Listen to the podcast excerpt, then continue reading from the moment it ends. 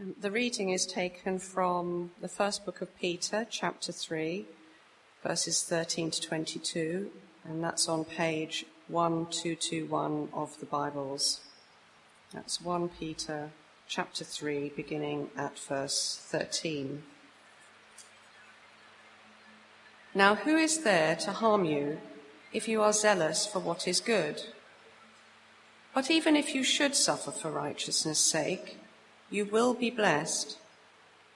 Have no fear of them, nor be troubled, but in your hearts honor Christ the Lord as holy, always being prepared to make a defense to anyone who asks you for a reason for the hope that is in you.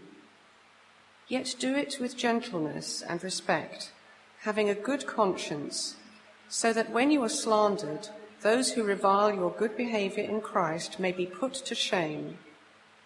For it is better to suffer for doing good, if that should be God's will, than for doing evil. For Christ also suffered once for sins, the righteous for the unrighteous, that he might bring us to God, being put to death in the flesh, but being made alive in the Spirit, in which he went and proclaimed to the spirits in prison, because they formerly did not obey when God's patience waited in the days of Noah while the ark was being prepared, in which a few, that is, eight persons, were brought safely through water. Baptism, which corresponds to this, now saves you, not as a removal of dirt from the body, but as an appeal to God for a good conscience through the resurrection of Jesus Christ, who has gone into heaven and is at the right hand of God with angels, authorities, and powers having been subjected to him. Good morning, everyone. Do be um, keeping that reading open uh, because we'll be looking at it shortly.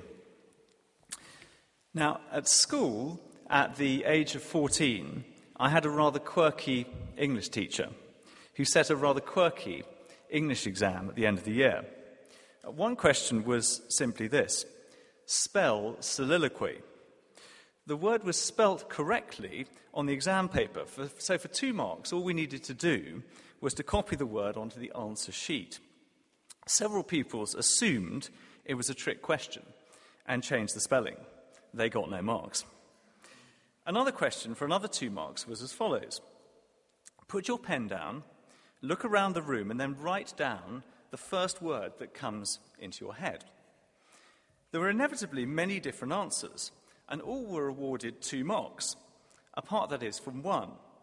The classmate who had written down one word, crossed it out, and then written down another. Self evidently, it wasn't the first word that came into his head. Well, what's the first word that comes into your head when you hear the phrase normal Christian experience?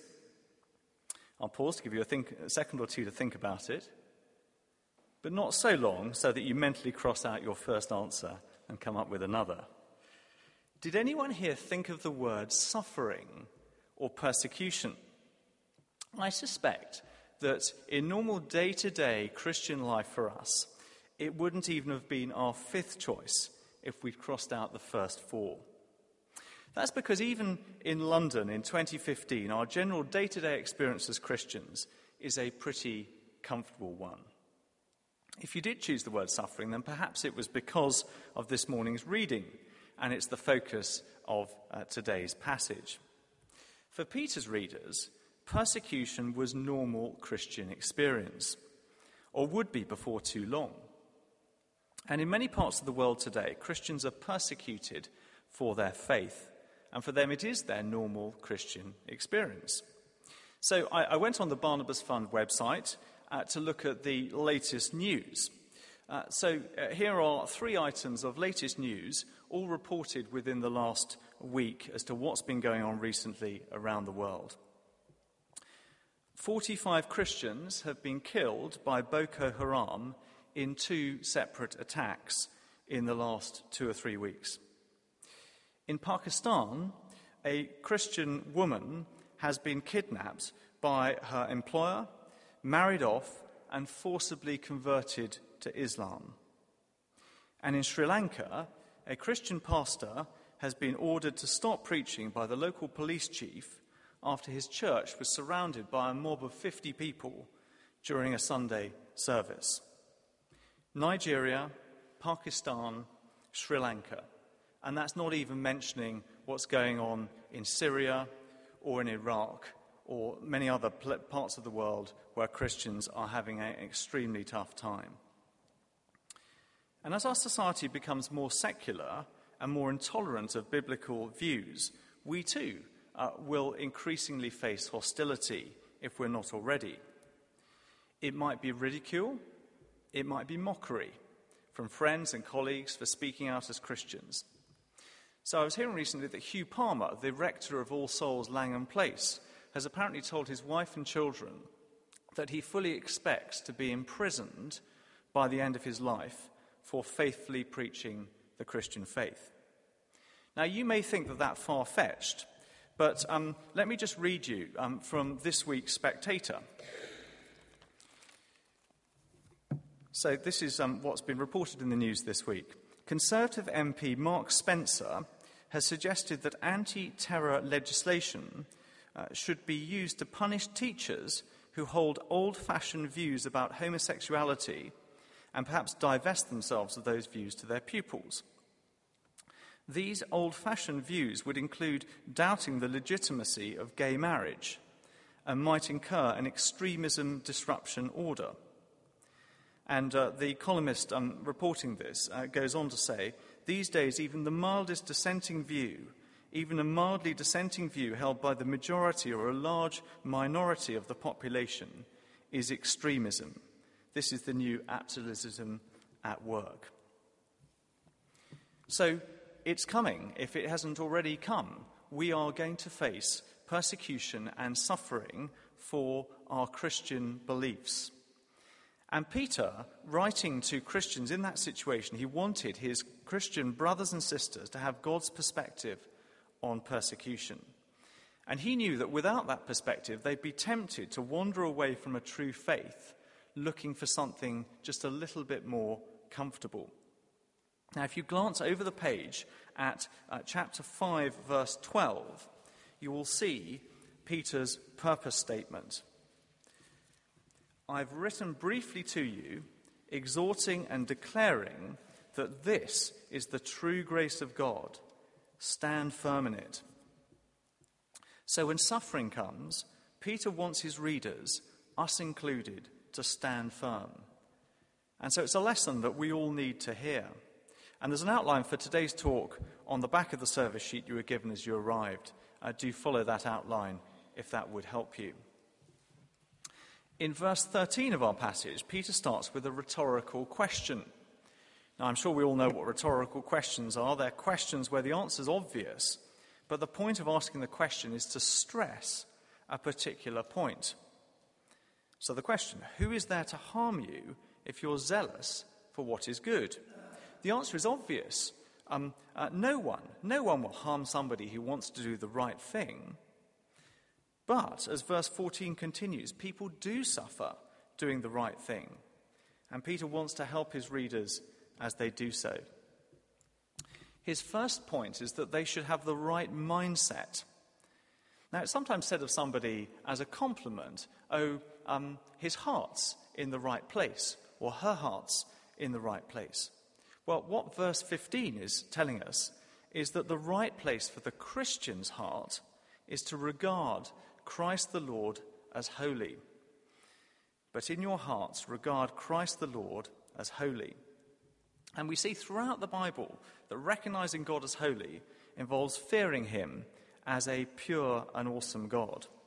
So I've printed uh, on the service sheet uh, Isaiah chapter 8, verses 12 and 13. Uh, Do not fear what they fear, nor be in dread, but the Lord of hosts him you shall regard as holy. Let him be your fear, and let him be your dread. You see, our temptation when we're faced with potential suffering or persecution will be to fear that those who want to harm us or to mock us for being a Christian. But, says Peter, look at your heart. If your heart regards Christ as pure and awesome, then we'll fear him more than we'll fear those who are trying to harm us. We should fear Christ first. So often our hearts and minds are conditioned by the world around us rather than by Christ. And we don't fear Christ first rather than fearing those around us. Uh, and I guess to do so requires conscious effort. Let me illustrate um, uh, how we might uh, apply some conscious effort in this way. Uh, Pete Sampras is one of the Wimbledon greats. Uh, he's won Wimbledon a record seven times, a record equalled only by Roger Federer in the Open era. And at the end of his career, back in 2002, he was bidding for an eighth Wimbledon title. He was drawn in the second round against an unknown qualifier, George Bastl of Switzerland, and he was struggling. So every changeover, he reached into his pocket and he opened a letter written to him by his wife, full of encouraging words. The television cameras were trying to zoom in on this letter so that they could potentially read what it was that was so encouraging um, uh, Pete as he read these words. But he wanted it to stir his heart and give him the mindset he needed for the battle ahead. And for a while it worked. He battled back from two sets down to two sets all. Well, when God appears to Moses through the burning bush, he told him that the ground on which he was standing was holy ground. And Moses' first reaction, understandably, was fear. When Jesus calmed the storm, um, and was in the boat with his apostles, the reaction of his apostles was to fear him. So it seems that the more we consciously reflect on the lordship of Jesus, the more our reaction to him will be one of uh, reverent fear of his holiness. And with the right mindset, we will be prepared to speak up for Christ. Look at verse 15. Always being prepared to make a defense to anyone who asks you for a reason for the hope that is in you. I take, this, take it that this is cross examination, not open minded inquiry.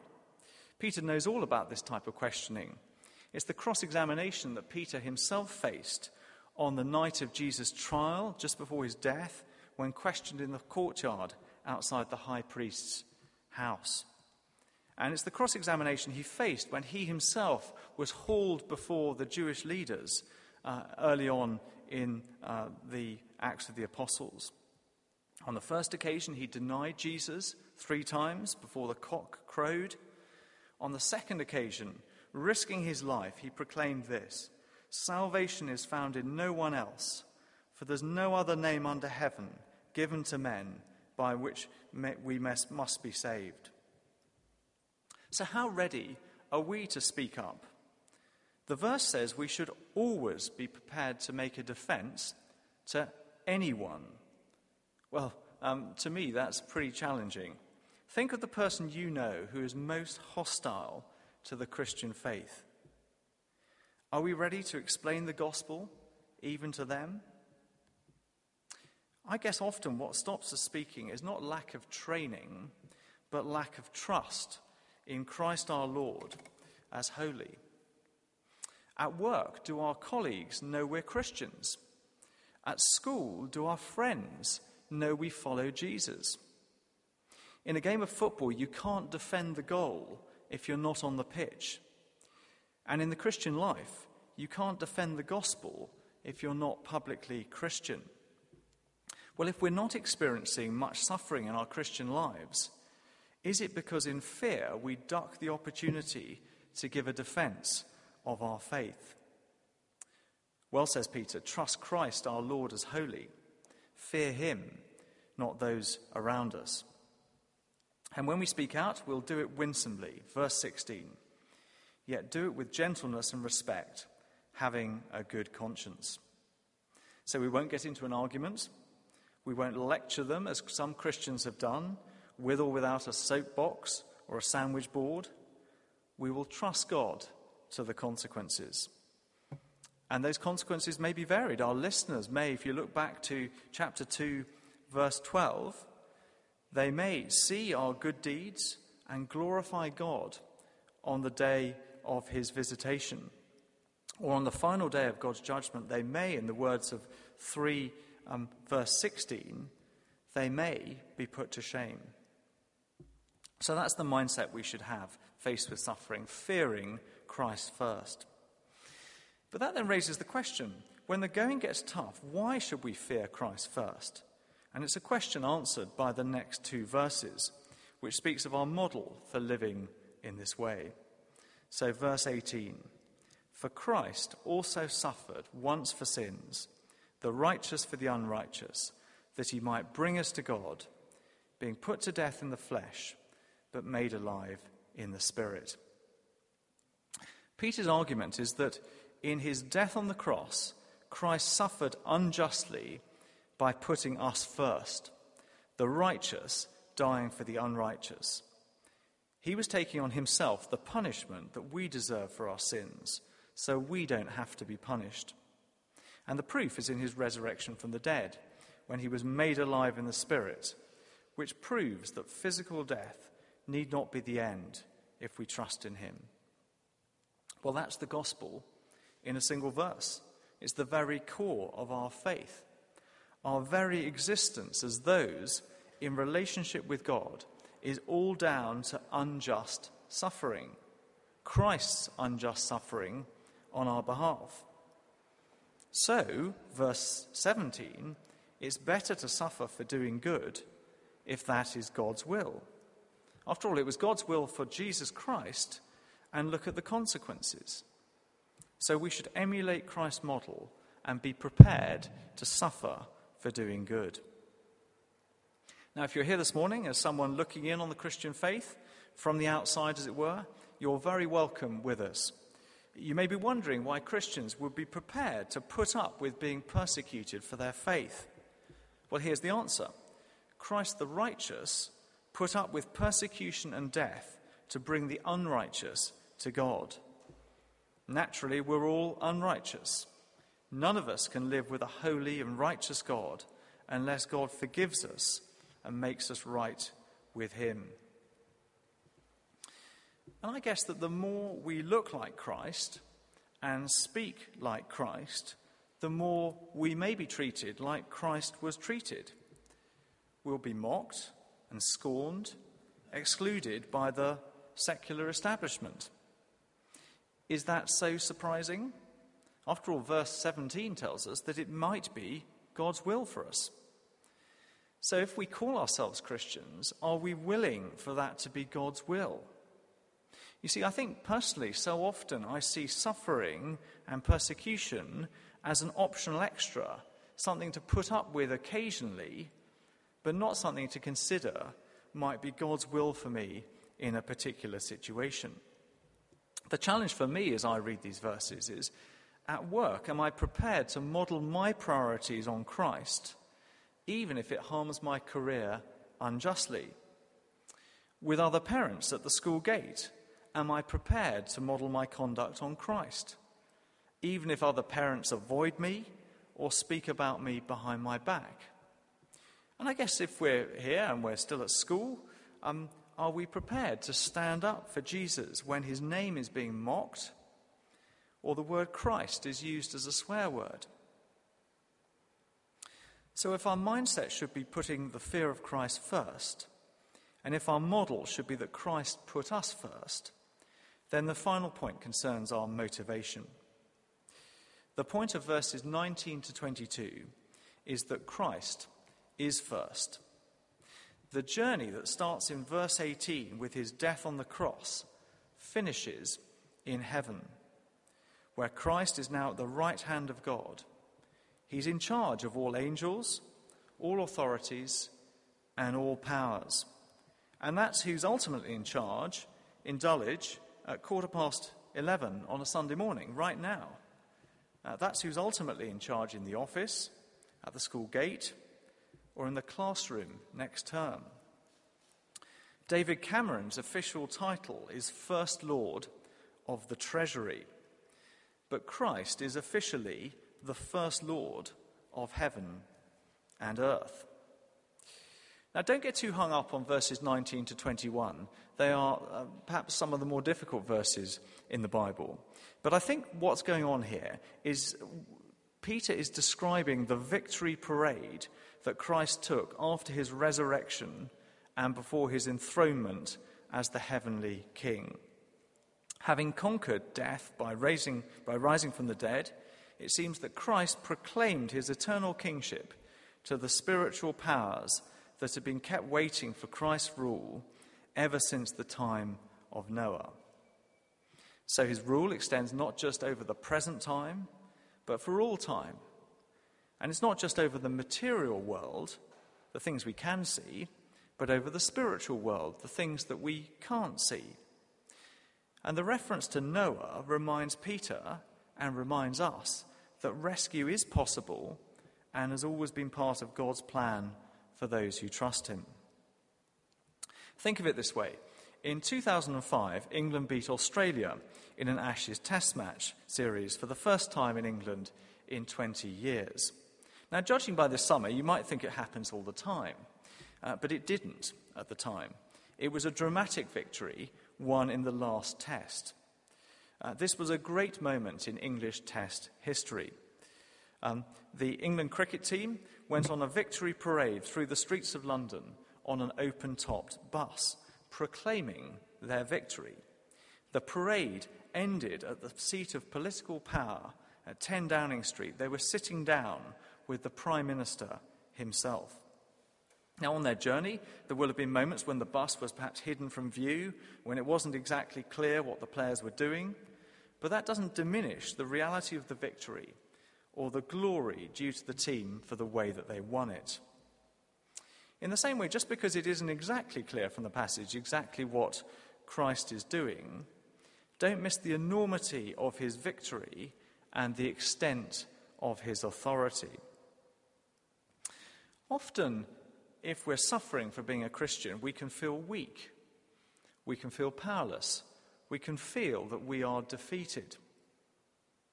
But Peter wants his Christian readers to remember that victory has been won.